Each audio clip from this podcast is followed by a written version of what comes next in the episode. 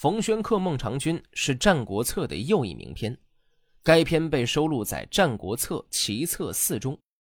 战国时期，列国纷争，宗法制度遭到破坏，诸侯国王和贵族等领主势力受到了削弱，他们迫切需要大量的拥护者和谋划者，于是王侯将相争相养士，从而出现了士这一特殊的阶层。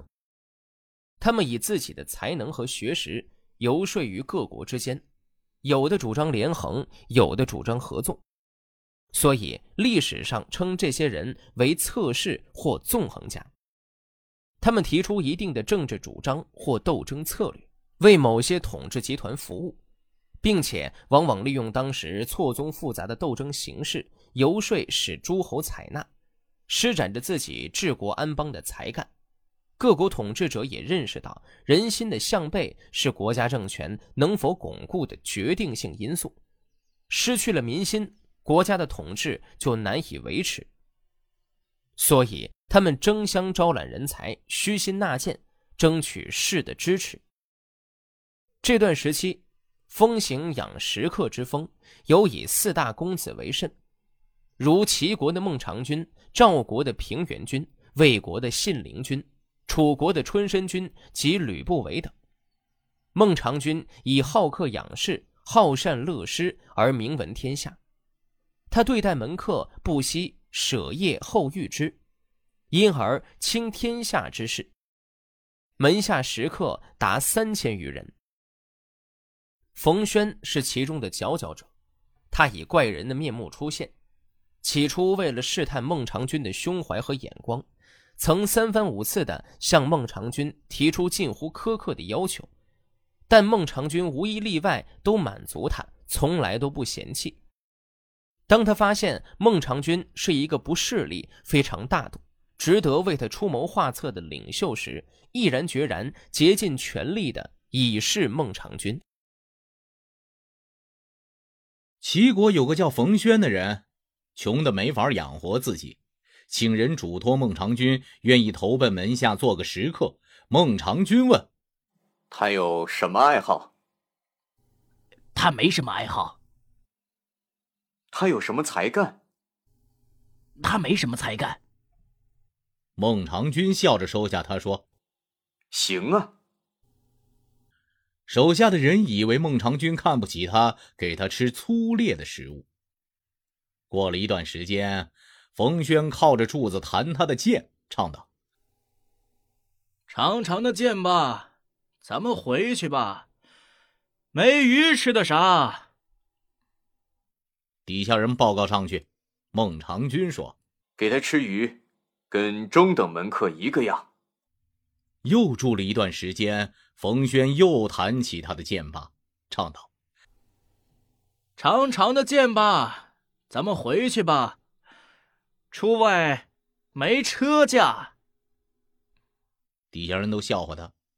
又报告上去，孟尝君说：“给他驾车，跟上等门客一个样。”于是他驾着车子，举着剑到朋友家串门，说：“孟尝君把我当成上客。”后来过了一阵，又弹起他的剑吧，唱道：“长长的剑吧，咱们回去吧。”没法照顾家呀！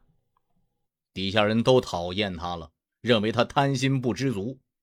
孟尝君问：“冯先生有亲人吗？”“有个老母亲。”孟尝君派人供给冯母吃的用的，不让短缺。于是冯轩不再唱了。后来，孟尝君张贴文告征询家里养的众门客。哪一位熟悉会计，能为我到薛邑去收债？冯轩写下名字说：“我能。”这位是谁？底下人说：“就是唱长长的剑吧，咱们回去吧的人啊。”这位客人果然是有才干的，我对不起他了，一直没会过他面，请他相见赔礼。说：“我琐事缠身，精疲力倦。”忧愁挂心，头昏脑胀，个性懦弱，生来笨拙，埋于国家事务当中，对先生多有得罪，先生不见怪我，竟有意想为我到薛邑去收债吗？愿意。于是套马备车，整理行装，带上债券契约启程了。告辞说：“债收完，买些什么回来呢？看我家缺少的买吧。”冯轩赶着马车到薛邑，叫办事员把该还债的乡民们都召集拢来核对债券。凭证全部对过，冯轩站起来，假传孟尝君的命令，把欠的债赏赐给众乡民，借此把他们的债券烧了。乡民都呼叫万岁。冯轩一路马不停蹄回到齐都，大清早就求见孟尝君。奇怪，他这么快回了。穿衣戴冠接见他，问：“债收完了吗？回来的为什么这么快呀？”“收完了。”买些什么回来了？您说，看我家缺少的买吧。我暗自考虑，您宫中啊，珍宝成堆，宫外狗马满圈，堂下美人都站满了。您家里缺少的就是义罢了。我私下为您买了义。买义是怎么回事？现在您有了小小的薛邑，不把乡民当子女般抚爱，相反，还要用商人的手段取利于民。我已私自假托您的命令，把债赏赐给乡民们，借此把债券都烧了，乡民们都喊万岁。这就是我为您买的义啊！孟尝君不高兴，说：“行了，先生，算了吧。”一年后，齐闵王对孟尝君说：“我不敢使用先王的臣子做臣子。”孟尝君于是只好到领地薛邑。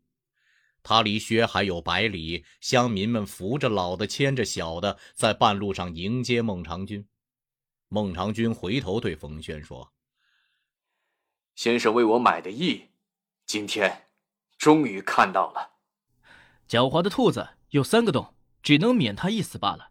现在您只有一个洞，还不能高枕无忧睡大觉，请让我为您再凿两个洞。”孟尝君给了他五十套车马、五百斤黄金，向西出访，来到魏国，对魏王说：“齐国把大臣孟尝君赶到国外，诸侯谁先迎接他，谁就能国富兵强。”于是魏王空出了相国的位置，把原来的相国调任大将军，派了使者带着黄金一千斤、车马一百套去聘请孟尝君。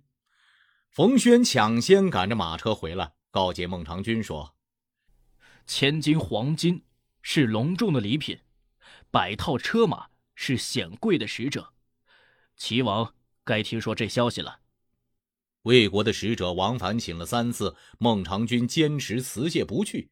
齐王听说，君臣都慌了，派太傅送来黄金一千斤，彩饰文车两辆，马八匹，佩剑一柄，专函向孟尝君谢罪说。我太不慎重了，遭到祖先降下的灾祸，被拍马奉承的臣子所蒙蔽，得罪了您。我是不值得你来帮助的，希望您看在先王宗庙的份上，能暂且回国来治理万民吗？冯轩告诫孟尝君说：“希望你向齐王求得先王的祭器，在薛邑建立宗庙。宗庙筑成，冯轩回报孟尝君说：三个洞已经凿好。”您就此高枕无忧，享受安乐吧。